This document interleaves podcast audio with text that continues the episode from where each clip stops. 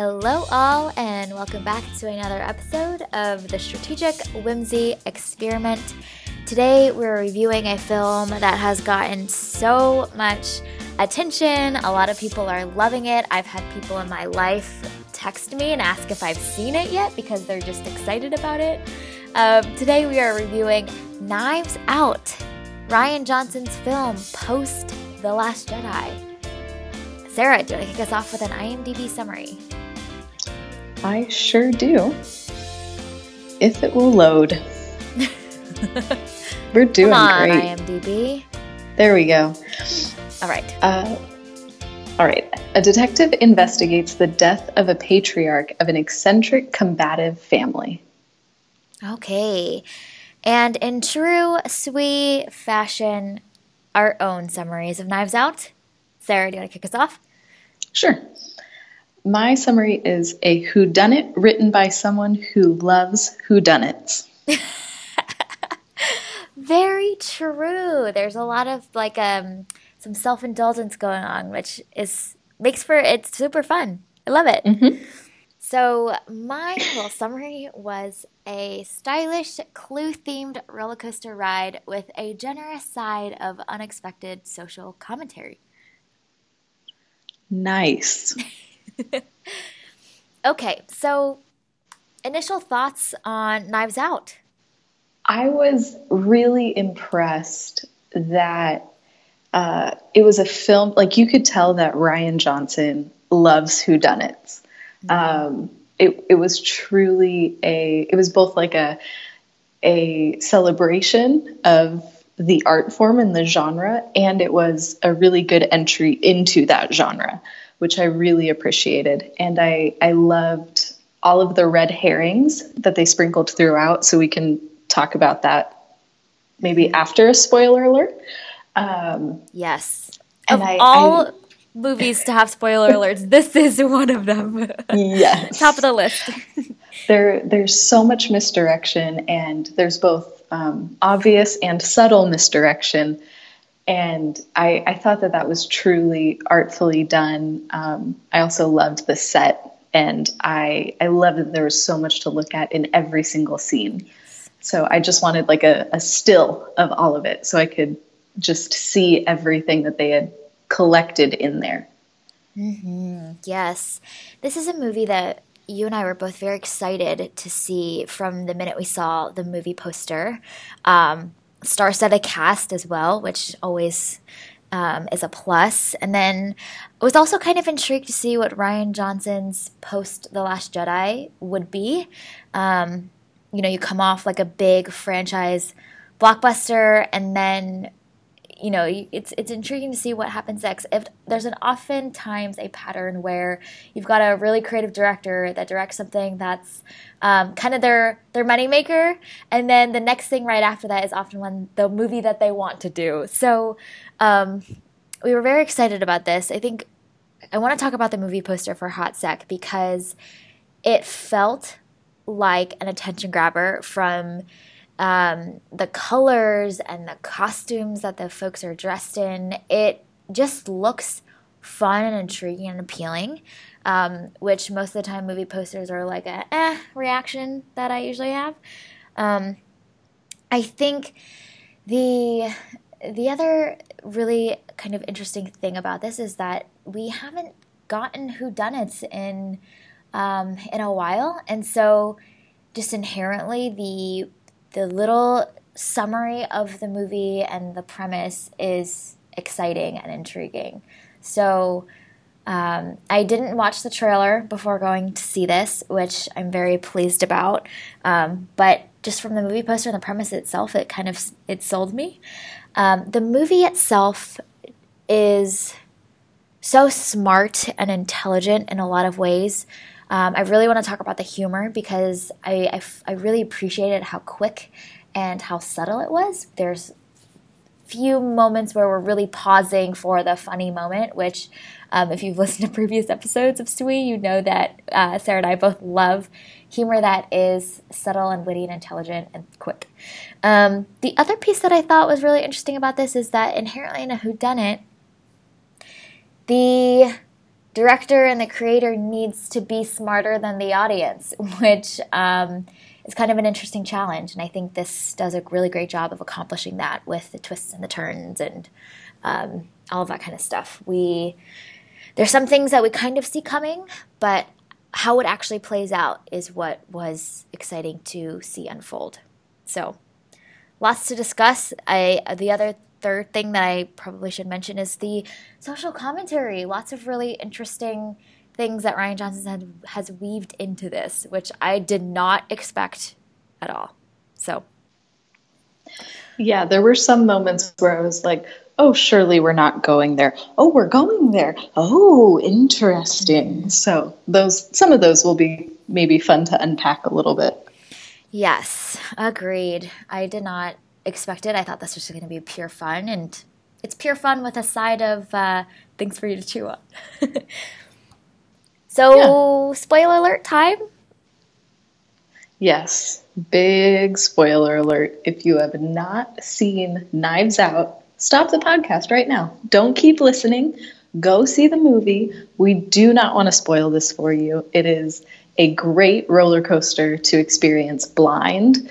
Um, it really will keep you guessing, and it's really fun to follow all the twists and turns. So do not keep listening if you have not seen Knives Out yet. Mm-hmm. Yes, much joy will be stolen from you if uh, you know who done it. so where should we start? Goodness, what really is something that stood out to you a lot that you kind of want to start from? That's a good question. Um, I, I think for me, probably my favorite part was the misdirection and all of the little clues that Rian Johnson left to make you think it was something else. Um, and so, like, one of the things um, Christopher Plummer says the line kind of offhandedly, and it didn't really make sense in the conversation, where he talks about how people don't know the difference between a prop knife and a real knife. And then a little bit later, they show his actual death happening. And so in that moment, it's like, oh, well, it was a prop knife, so he's still alive. But mm-hmm. you don't realize until later in the film that that little nugget is actually going to pay off in the very, very yes. end.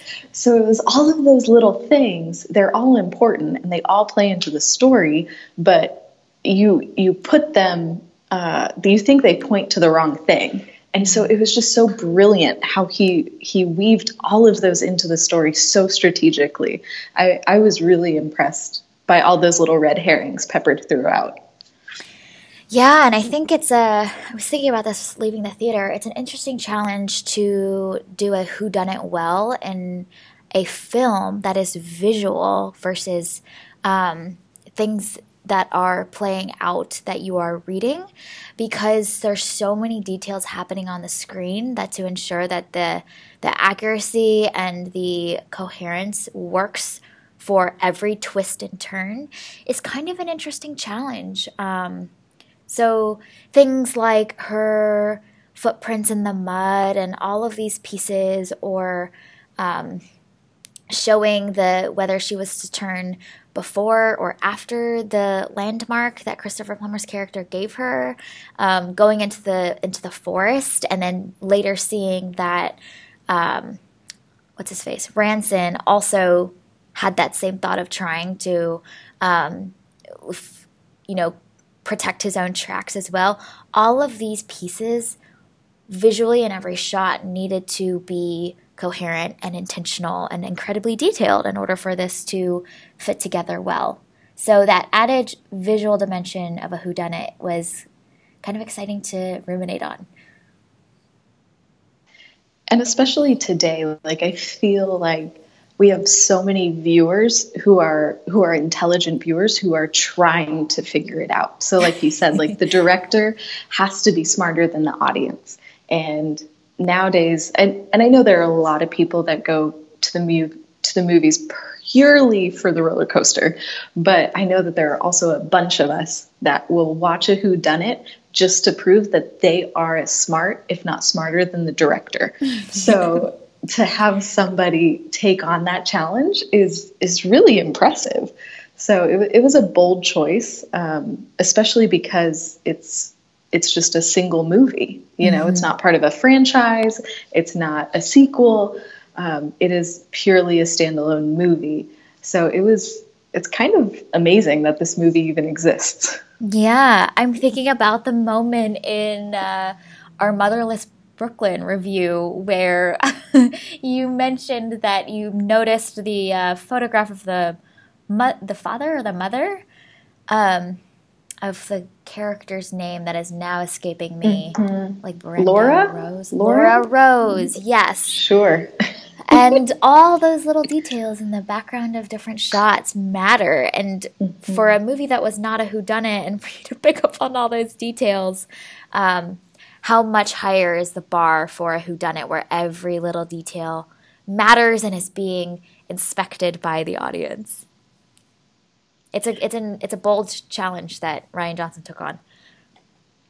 Yeah, and and the the little and big details that he included were were wonderful. Like it was it was really interesting to to go into it blind. You're not sure what you're going to get. And then my other favorite part was listening to the audience too.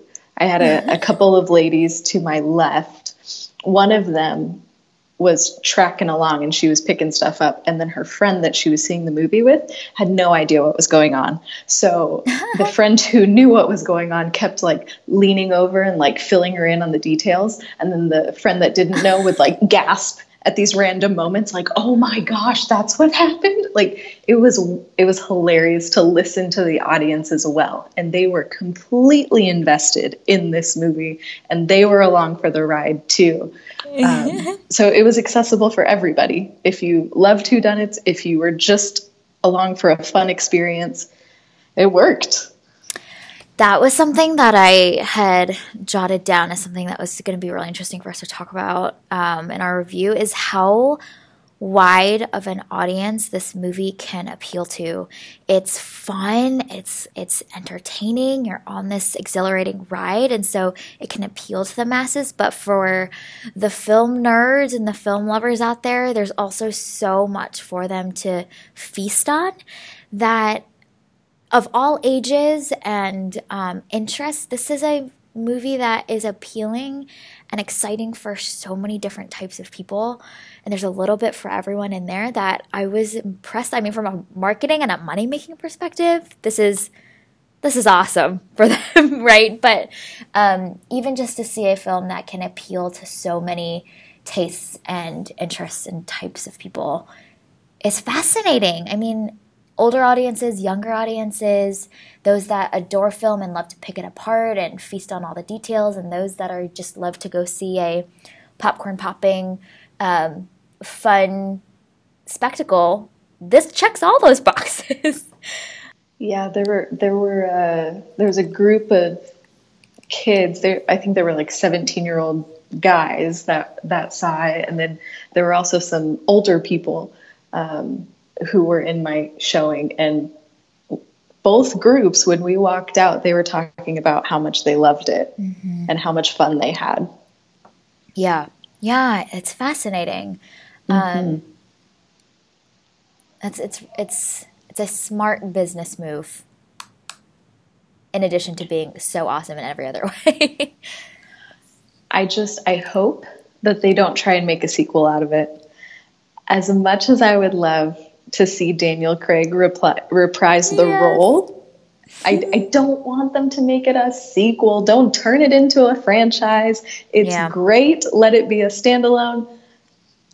That's enough. I'm taken back to um, a comment that you mentioned when we recorded the Spider Verse.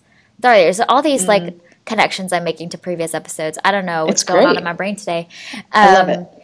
But you had mentioned after we were reviewing Spider Verse and your kind of closing thoughts that this was so good that you didn't want to see others replicate it but not do it to the same caliber. Mm-hmm. And I yep. I think the same thing definitely applies here. A who done it, the bar and the standard is so high that a crappy who done it is just boring and it almost feels offensive. But you as a viewer feel like clearly it's obvious to me. Um, why do you think I'm not getting it? Right? And so um, a whodunit inevitably has to has to has to has to be smart enough to outsmart the audience and when it's not done well it just feels like a total flop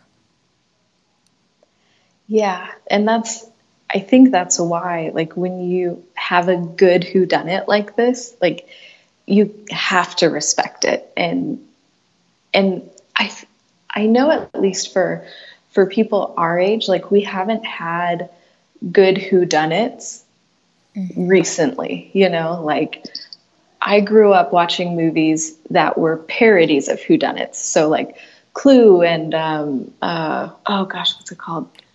Uh, oh, I had another example and then it went away. But like Clue is a great example. It's not a whodunit, but it's a it's a parody of a whodunit. And I love Clue. It's a great movie, but like those are the things that we're used to. So to have a true whodunit that's also a comedic film, mm-hmm. but it it is a whodunit is just it's so special.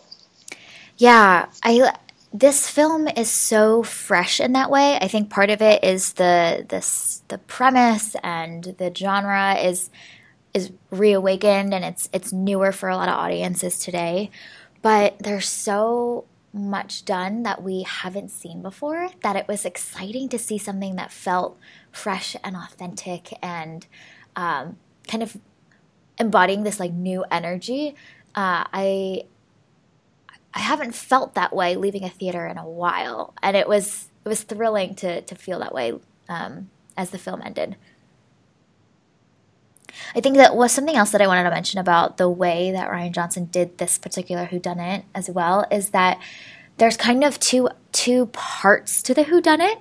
There's part one where we see that Marta is the one that's responsible, and that's kind of like who done it, kind of, who kind of done it, and then we know that there's a whole other hour to the film left, and so there's kind of this ante- anticipation of the next twist. Like we know that she she's responsible for this piece of it, but that there might be more that's happening, and that there's a lot of other um, strings that are still left untied together. So it was cool to see that there's part one and we kind of get that initial satisfaction, but there's this lingering anticipation where we get to see the momentum as we go into the final ending of okay, who actually done it to set her up to actually commit the act. And that was thrilling. It was it was kind of a um, the the anticipation and the acceleration is baked into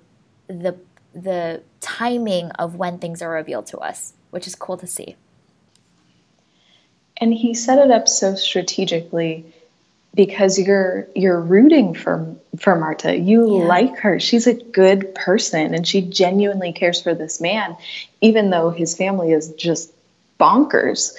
And so when you find out that it was her then you're you're rooting against the detective mm-hmm. which is also this interesting twist because like you know in a who done it you're following the detective and you want the detective to find it and they're going to find what's right and they're going to un, unfurl the tangled web of lies and all of these things but this you're going eh, i kind of want her to get away with it so mm-hmm. that was an interesting twist uh, within the genre yeah, that again, that tension is inherently baked in because mm-hmm. of the way we feel about the character, and then also um, what the objective of a competing character is. It's it's really really neat. Yeah, it kind of feels like we too are trying to cover our tracks and make sure that we're not discovered as well because we we don't want her to be found out either.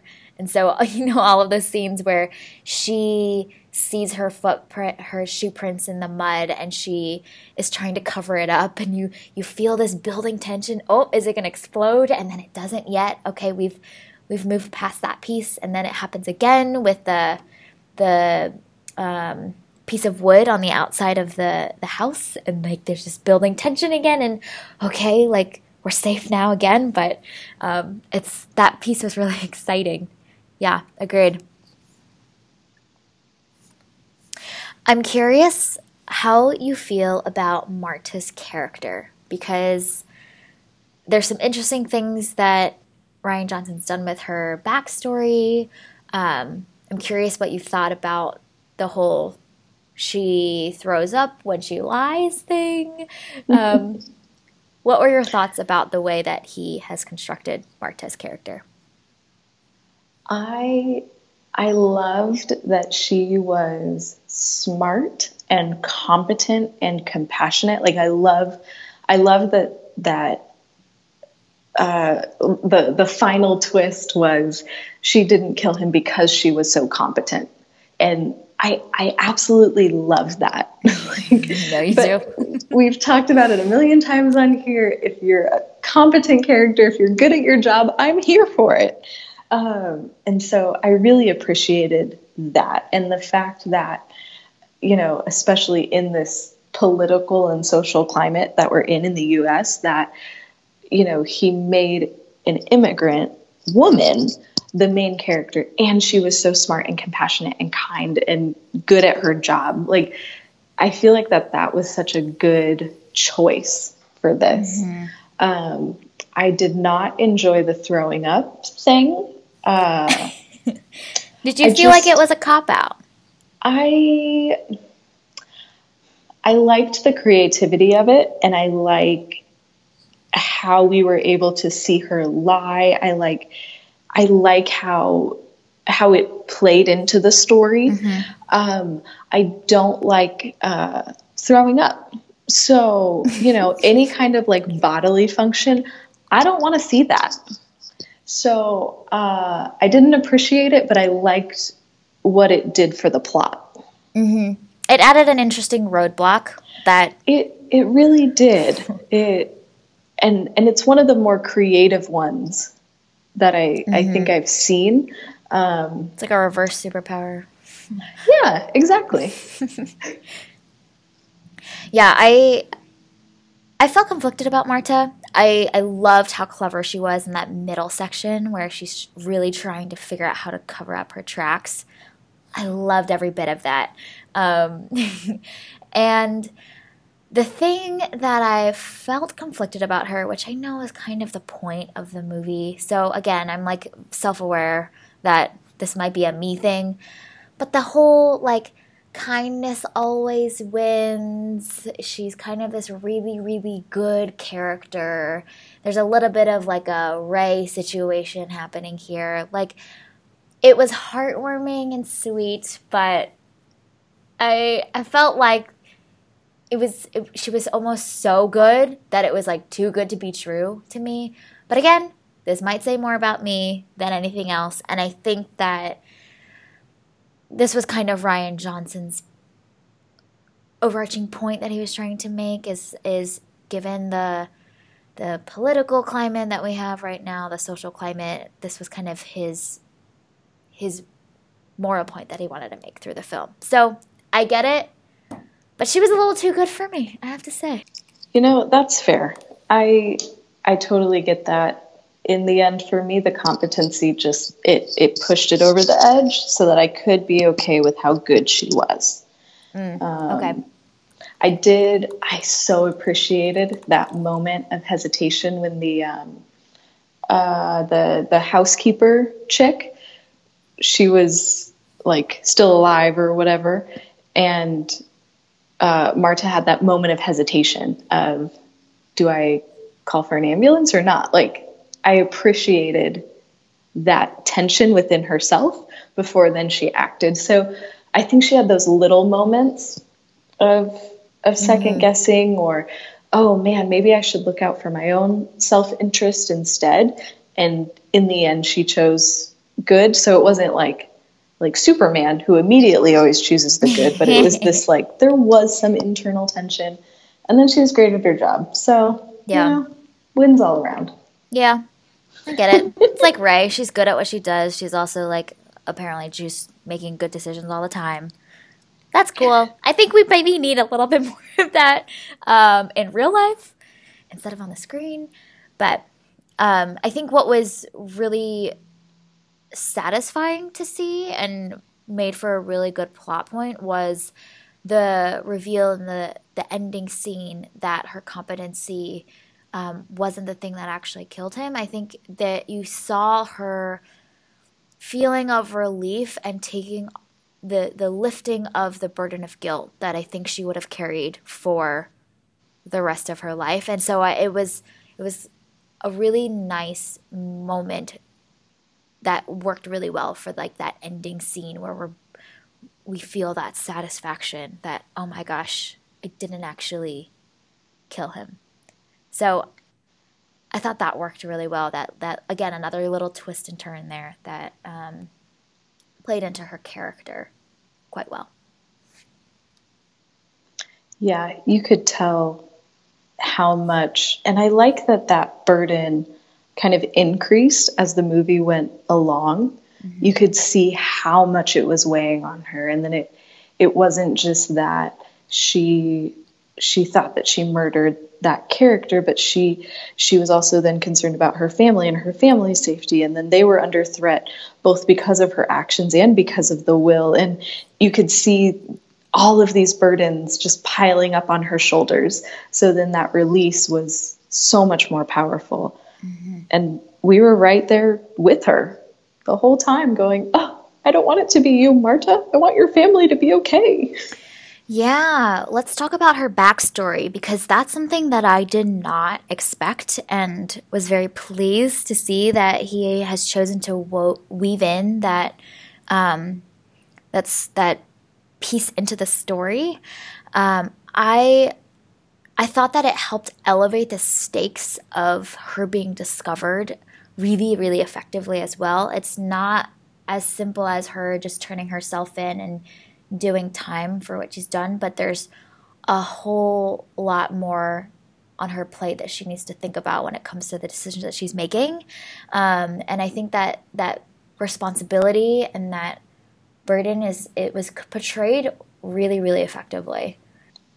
I agree, and an an interesting um, counterpoint I have heard made though is people who um, are either, um, you know, their their parents might be illegal immigrants or or you know people who are currently under potential threat of deportation have really reacted negatively to this yeah. film and it was it was very very triggering for them to to watch a film like this where the threat of deportation was weaponized against a family like that um, so I think that that's that's something interesting that I I hadn't thought of yeah. while I was watching it or while I walked away from it. Yeah, I was I was it was unexpected for me as well. I didn't consider it from that angle, but again, it's one of those things that's it's film is able to be that centerpiece of discussion because we are able to check ourselves in that way.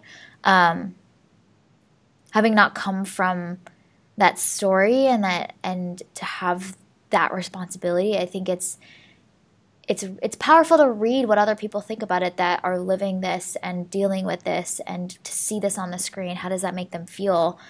I can try and guess, but I, it, it's it's powerful to hear the thoughts that they have because it's one that I too, like you, didn't um, didn't cross my mind, but I can see how it can be interpreted as is this insensitive to display it in this way and to use it in a in a plot in a movie like the way it was.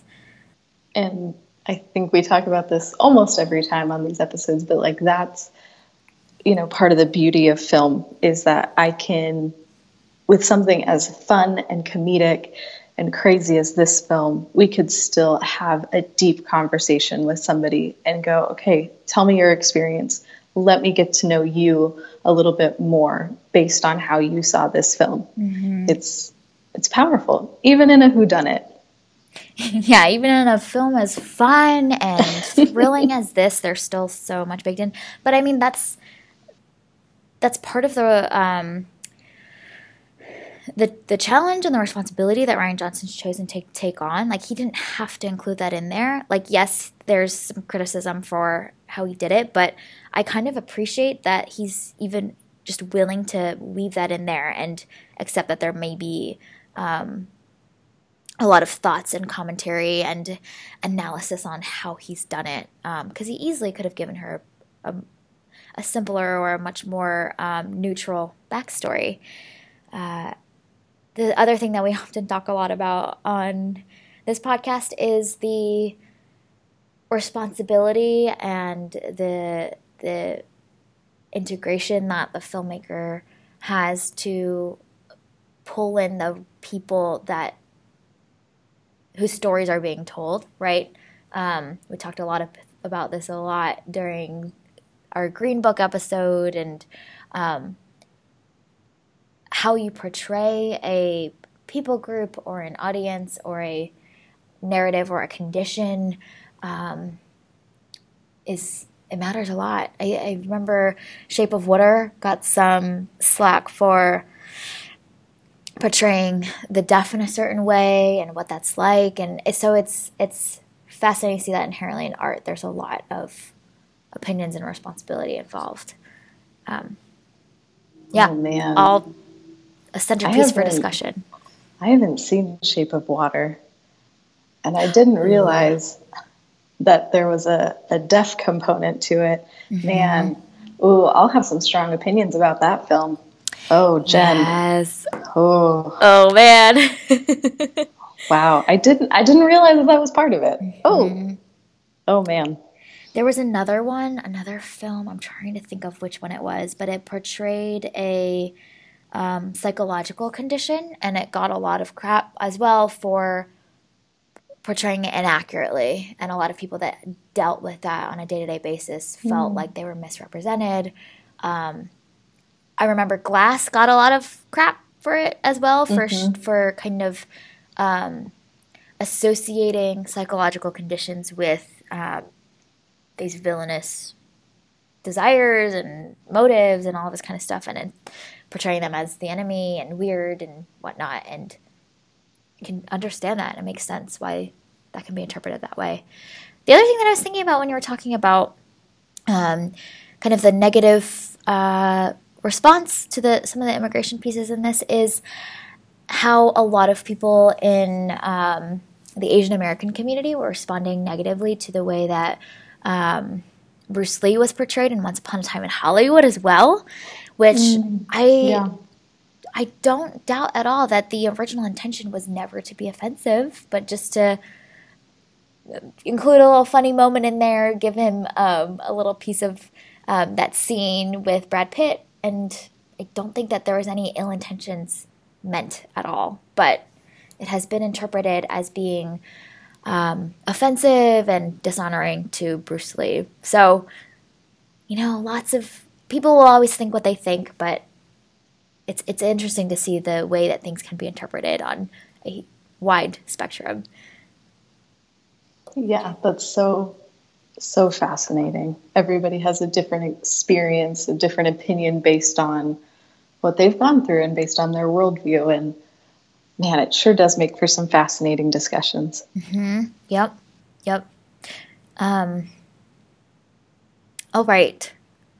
Other things that I think were interestingly woven in were this concept of class inequality, which is um, I've heard this movie described as the fun roller coaster whodunit version of Parasite, which I got a kick out of. Um, but there are some interesting, I think a little bit more subtle than the immigration commentary, but some interesting uh, things that the film wants to say about class inequality, especially when you look at the way that the different characters respond to um, wealth and what they believe that they deserve. Um, there's a moment, I think, somewhere in the middle, early middle, where one of the characters, I believe it was Walter, um, says something to Marta along the lines of, "Oh, like we'll take care of you when we inherit um, the Thrombey wealth," and you see how quickly that shifts to no longer, oh, we want to take care of you, but oh, you need to give us what we deserve, and I'm now going to blackmail you and out your your mother who's in an illegal grant all that kind of stuff. But um, it's interesting to see the way that the class system shapes what people believe that they deserve, and um, it trickles out and oozes out in kind of interesting and subtle ways in what these characters say to each other. Yeah, and it's it's fascinating that there was the there that concept of the discrepancy with wealth in this film. It wasn't. I didn't feel like it was too heavy-handed either. Mm-hmm. That you know when when you have wealth, you do have power. It's just the two are kind of connected in a lot of ways, especially here in America.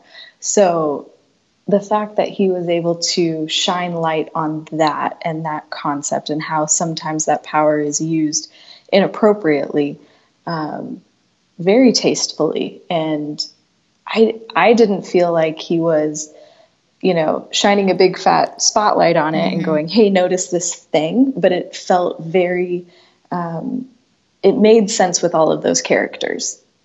It almost was so subtly done and so and so so not obvious to me that I was like, wow, this is just I guess normal to me now to like ex- see that this character is responding in this way and looking for that power and I'm not even noticing it that explicitly. You know what I mean? Like when he says that to her, like, "Oh, we'll take care of you." It's this total power dynamic.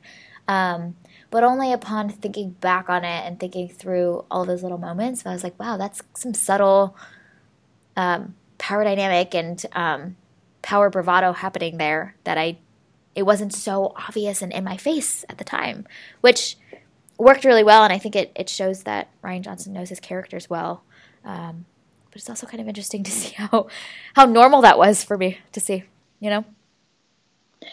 Yeah, I I think we kind of expect that kind of a character to just be the worst and just be a jerk and use his his wealth and his power to try and demean somebody else. And yeah. so it, it like you said, it was very very fitting with that character. Yeah, agreed. And um I think it the the larger than life characters worked really well for this kind of movie. I mean, it's it was exciting and and thrilling to watch the different personalities parade um, from scene to scene, and it. Rem- I was thinking about this while watching the movie, but it reminds me of us talking about in a conversation one time, um, bantering about a, a, a premise that we would love to make one day for a film on um, different neighbors coming in and out of um, uh, an apartment building. Do you remember this? I don't know if you recall. I don't remember this. We were talking about a, a interesting concept where these different characters would peep in and out of kind of like a the uninvited dinner guest type of concept or premise with all these larger than life characters um, coming in and out of of this one apartment and this felt like that in a lot of ways to see the way that all of these colorful characters are playing off each other, interacting. It kind of feels like we threw buckets of paint together and just waited to see what would happen and what colors we would get uh, because each of these characters are so distinct and have such different emotions and um, motives that it was it was really exciting to see all of them um, in this big show.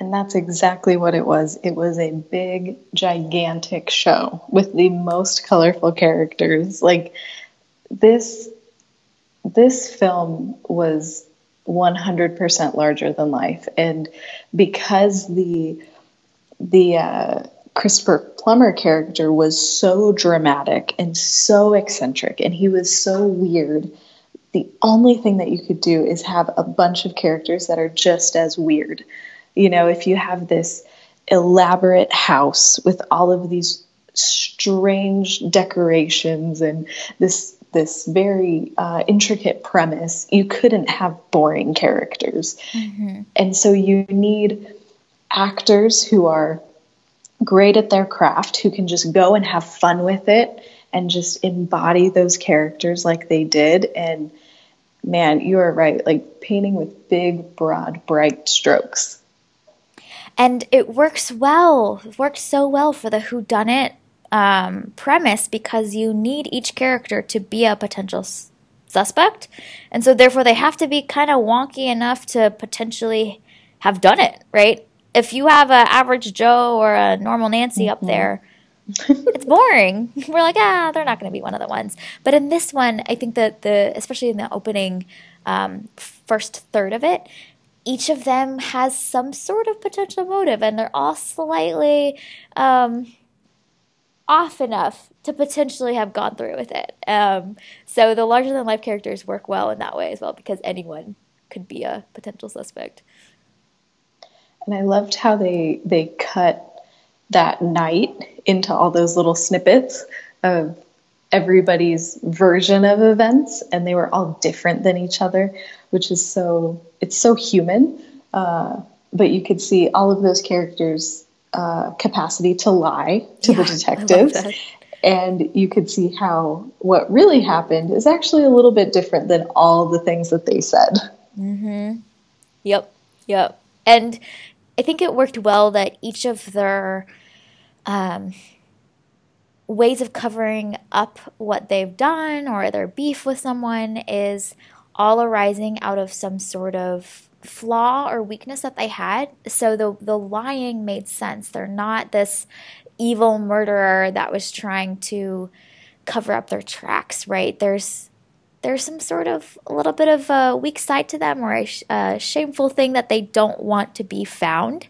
Um, and and that being the motivation for their lying, I think worked really well. It's it's human. It's human nature on full display, and then um, you up the saturation, and so all the colors are brighter. But at the root of it, it's just human nature having made some mistakes that they're trying to to cover up, which we can all relate to.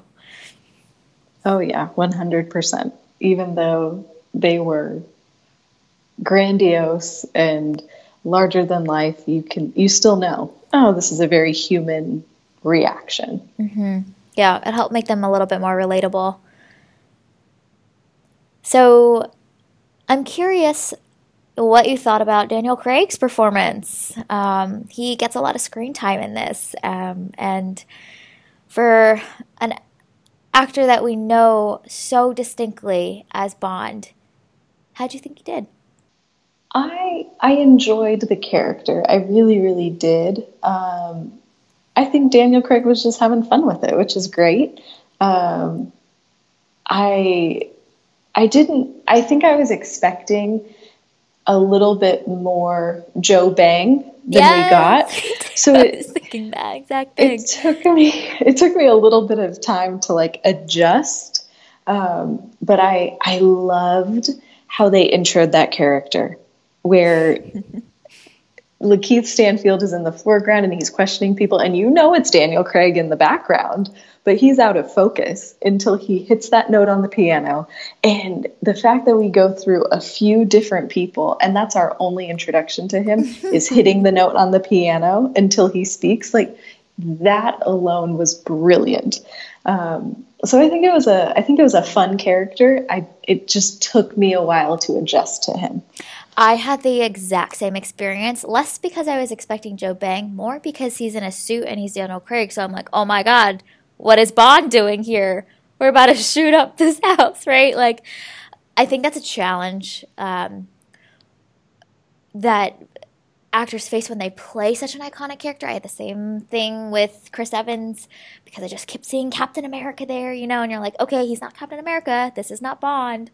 We're in a different universe now. Um, but I mean, they're beginning to rebrand themselves, and they had a lot of fun with this one. So um, I I think that he his character did he did well as Benoit Blanc. The fact that his name's Benoit Blanc is also just glorious. Um, but I think that there's so much more from Daniel Craig that I'm so excited to see more of. Um, right up there with Joe Bang level uh, amazingness that is going to be exciting to see. I think he was a solid performance, but I'm excited to see him have more to play with. I think inherently the Benoit Blanc character is he it's, it's a little bit more straightforward. Um, there's the bravado, and he does that well. Um, to give him as much freedom and um, more room to do his thing the way that he could with Joe Bang is going to be awesome to see. I want more Daniel Craig. Yeah, I feel the same way about him and Chris Evans that they're both such good actors and you know, I mean they've had good performances in their franchises as well, but I'm really excited for them to really branch out and be able to do other things. Uh, I want to see more of both of them. Agreed. Yes. Um, Bond Daniel Craig has one more, so one more thing as Bond, and then he can really begin the rebranding process. The suit didn't help, I've got to say. You put Daniel Craig's face in a suit, and I'm like, well, this is Bond. This is there's a movie that Daniel Radcliffe did. It's a horror movie. I think it's called The Wom- A Woman in Black. It's a horror movie, and he he plays one of the protagonists that's like kind of caught up in this. And the whole time, I'm like, "You're Harry Potter. Like, cast some spells, protect yourself, fight this thing. Like, what are you doing, Harry?" So it's an interesting challenge for when you play an iconic character. So, speaking of which, what did you think of Chris Evans as the villain? I think that it was a good move for his career to play a villain. He's got that like all American boy, and he's played Captain America for so long that um, it was. I think it was good for him to play a devious character. It I think also worked well because um, he has that beginning part where he is tr- he he seems like he's a little bit innocent, right? We're led to believe that's the case when he's sitting with Martha at the restaurant. But um, the fact that they were able to play with what we know about the character he often plays was really fun. It reminds me of, gosh, it's to escape me. It was in the latest Spider Man movie. What's the actor's name? Was it Spider Man? No, it wasn't Spider Man. Oh gosh, you can feel my. Uh, oh no, it was Captain it was Marvel. Far From Home. Was it? Well, okay, there there were two different ones because yes. Captain Marvel was Jude Law. Yes. Far From Home was was that Gyllenhaal? Yes.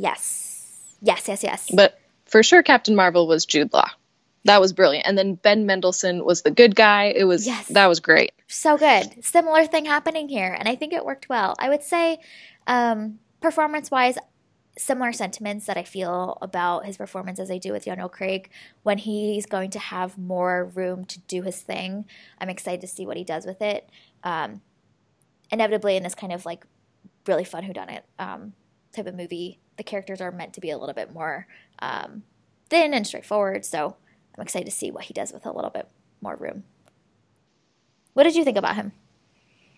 I I feel the same way. I thought that it was a brilliant casting choice. Uh, and I, I think that that was a little casting misdirection, uh, which is always great. And I, mm-hmm. I really enjoyed because Chris Evans is funny. Uh, and so you were able to see those comedic moments just with his timing and his delivery of things. So, like you, I'm excited to see more. I think what was interesting about that character is that for the first probably 20 minutes of the movie, we don't see him yet. And so there was this inevitable um, question that I was like, where is Chris Evans? I know he's in this. He's smack dab in the middle of the movie poster. He's got to be important because he's not here yet. Um, so that was exciting to that they kind of delayed his introduction a little bit. We hear about Ransom and all this kind of stuff, but his real screen time doesn't come until we're a little ways into the film into the film. So that was kind of cool. I didn't expect that as well. Which I feel like you almost need to do right now because he's such a big star. So mm-hmm. it's not it's not a film about Chris Evans. It's he is one character in this whole chessboard that we got going. So we got to set up the whole chessboard and make you really invested in these other characters. And then oh, here he is. Here's the like random rebel grandson. Mm-hmm. He storms yep. around. You don't think much of it. Exactly. Yeah. Until. plot twist. Yeah. Yeah. Uh, what else really stuck out to you? There was this one moment. Uh, it was after the reading of the will, and Marta's whole world is just, just shaken, and she does not know what to do. And so she is trying to leave the house, but she's not leaving quick enough. And and there's this moment she just makes her way outside, and the camera stops and then it changes its complete movement so that it feels like a paparazzi crowding mm-hmm. her and then you see all the family crowded around her that was one of my favorite moments because it was it was so brilliant that they were able to communicate panic and fear and and this claustrophobia with something as simple as changing the way that they were moving the camera mm, yeah yeah yeah, I'm trying to think back to that. It's kind of escaping me a little bit. I'm just was probably thinking about who the hell done it, but I'll have to. This would be a fun one to watch a second time, especially to see, to look for all the details again. Um, mm-hmm. The second time around, knowing how it all transpires. So, um, yeah. See, and I want to watch it again for the opposite reason. Like, I want to watch it again so I can really enjoy it because like the first one i the first time i watch a movie i'm dissecting it and i'm pulling it apart and it's like a it's like a science experiment almost like here are all the pieces and it's very very analytical and methodical and then like other viewings then i can actually sit and enjoy the story. This is an actually an interesting question that i often get um, from when i when i mentioned about the film podcast and how we we watch and review and analyze films is the the the question I often get is so every time when you watch a movie are you just analyzing it the whole time? Like do you feel like you need to have movies that you just like watch to enjoy? And I'm like great thought and in theory yes my film professor um, would always say the real way to watch a movie is to watch it twice the first time to go along for the ride the second time to analyze and see how they were able to convey all that feeling and emotion and um, how they did everything.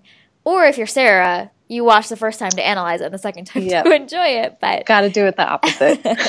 I was along for the ride the whole time. I'll have to. We'll swap.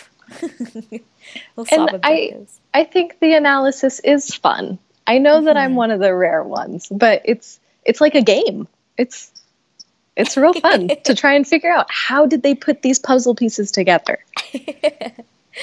yep. And I'm the opposite. I'm like, I feel all these things. Now let me go back and see how they were somehow able to get me to feel that way. Yeah. See, this is why this works well. Exactly. um, I wanted to do a shout out for the humor in this movie because it's baked in so well. Um, a lot of it's so quick. One of my favorite ones is the um, how they each family member kept getting her South American ethnicity wrong every time. Um, it's one of those things where it's it was one little word in a sentence they're saying, and yet strung together throughout, the, that gag keeps building on itself. Um, so I I loved the subtle type of humor that wasn't all in your face that this this movie had. It's it was really refreshing. I, I fully appreciated it. And I so appreciated Lakeith Stanfield's face. yeah. Anytime he was in a scene, and he didn't even have to be like in the forefront of the scene but his faces at what was going on around him were hilarious. I was like i want you in every scene because this is gold right here. Yeah it, it's it's one of those types of movies that is able to be so funny in so many small ways um, and it's funnier that way without the grand buildup to the joke drop, you know? Um, it was just so great. Oh, loved it. Yeah, it was it was very smartly done, and it it felt uh, there was continuity with the rest of the film. Mm-hmm. Yep. The humor didn't feel out of place or forced. Yeah, yeah. Which uh, in a whodunit, you, you almost can't lose that momentum. Um, mm-hmm. So I think if they were to, to have stopped for some of those funny moments, you know, you kind of like are taken in and out of um, this grand marching forward to the final reveal. I mean, and there are some moments where they really kind of give you a little bit of a pause, like the whole donut hole piece was so great um, with Daniel Craig. And so they do give you like the little moment here and there to really sit in the humor, but most of it was just along the way. So, anything else that you wanted to mention? Last thoughts on Knives Out? It, in a lot of ways, kind of reminded me of a play. Um, I I definitely left thinking about like I was having flashbacks to when I was in drama and how it was drilled into our brains like no matter where you are on stage you need to be acting. Your entire body your whole face your whole being needs to be acting even if you're in an isolated corner and only part of the auditorium will see you. Like that's what this felt like. Like no matter where you looked at any point in time everybody was acting, everybody was fully committed to their role.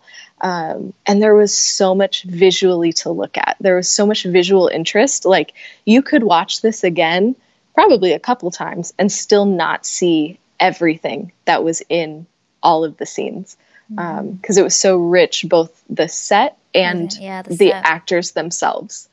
So it was, it truly was a feast for the eyes. Yeah. And gosh, what fun you can tell that the actors are having throughout the whole thing. That was really delightful to see as well. They're just fully living in it. It's great. Oh, yeah. Téa Leoni, or no, that's not who it was. What is her name? Toni um, Collette. Toni Collette, yes. Oh, Toni Collette was just living her best life. Like, she she was just having a ball and it was great to watch her do it oh then the the part that she mentioned um, oh i read i read your tweet i read the tweet from the new yorker about that was so up to date and modern and hip in all the right ways oh so great and then to be immediately followed, followed with the by... highbrow Jamie Lee Curtis going, Well, this New Yorker article. Yeah. it was brilliant. So good. I'll see those little details just went a long way. Okay, well, this was our review of Knives Out.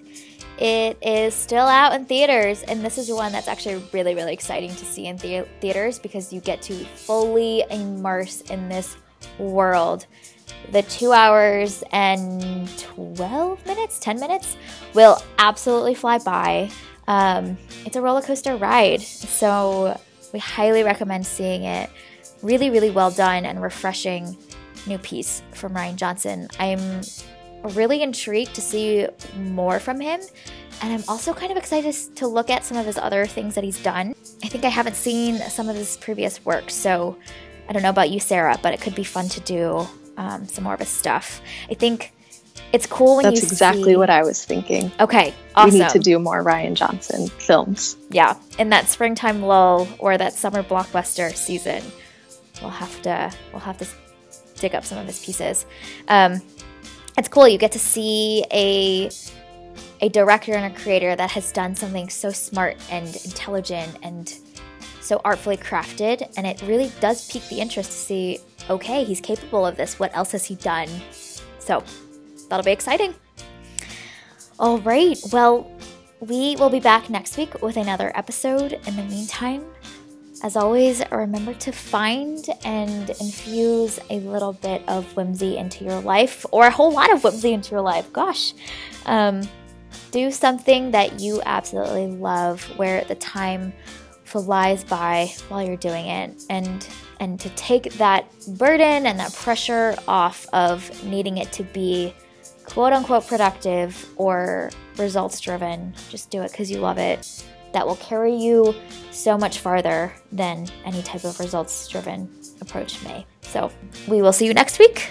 We hope you have an amazing week, and we'll see you soon.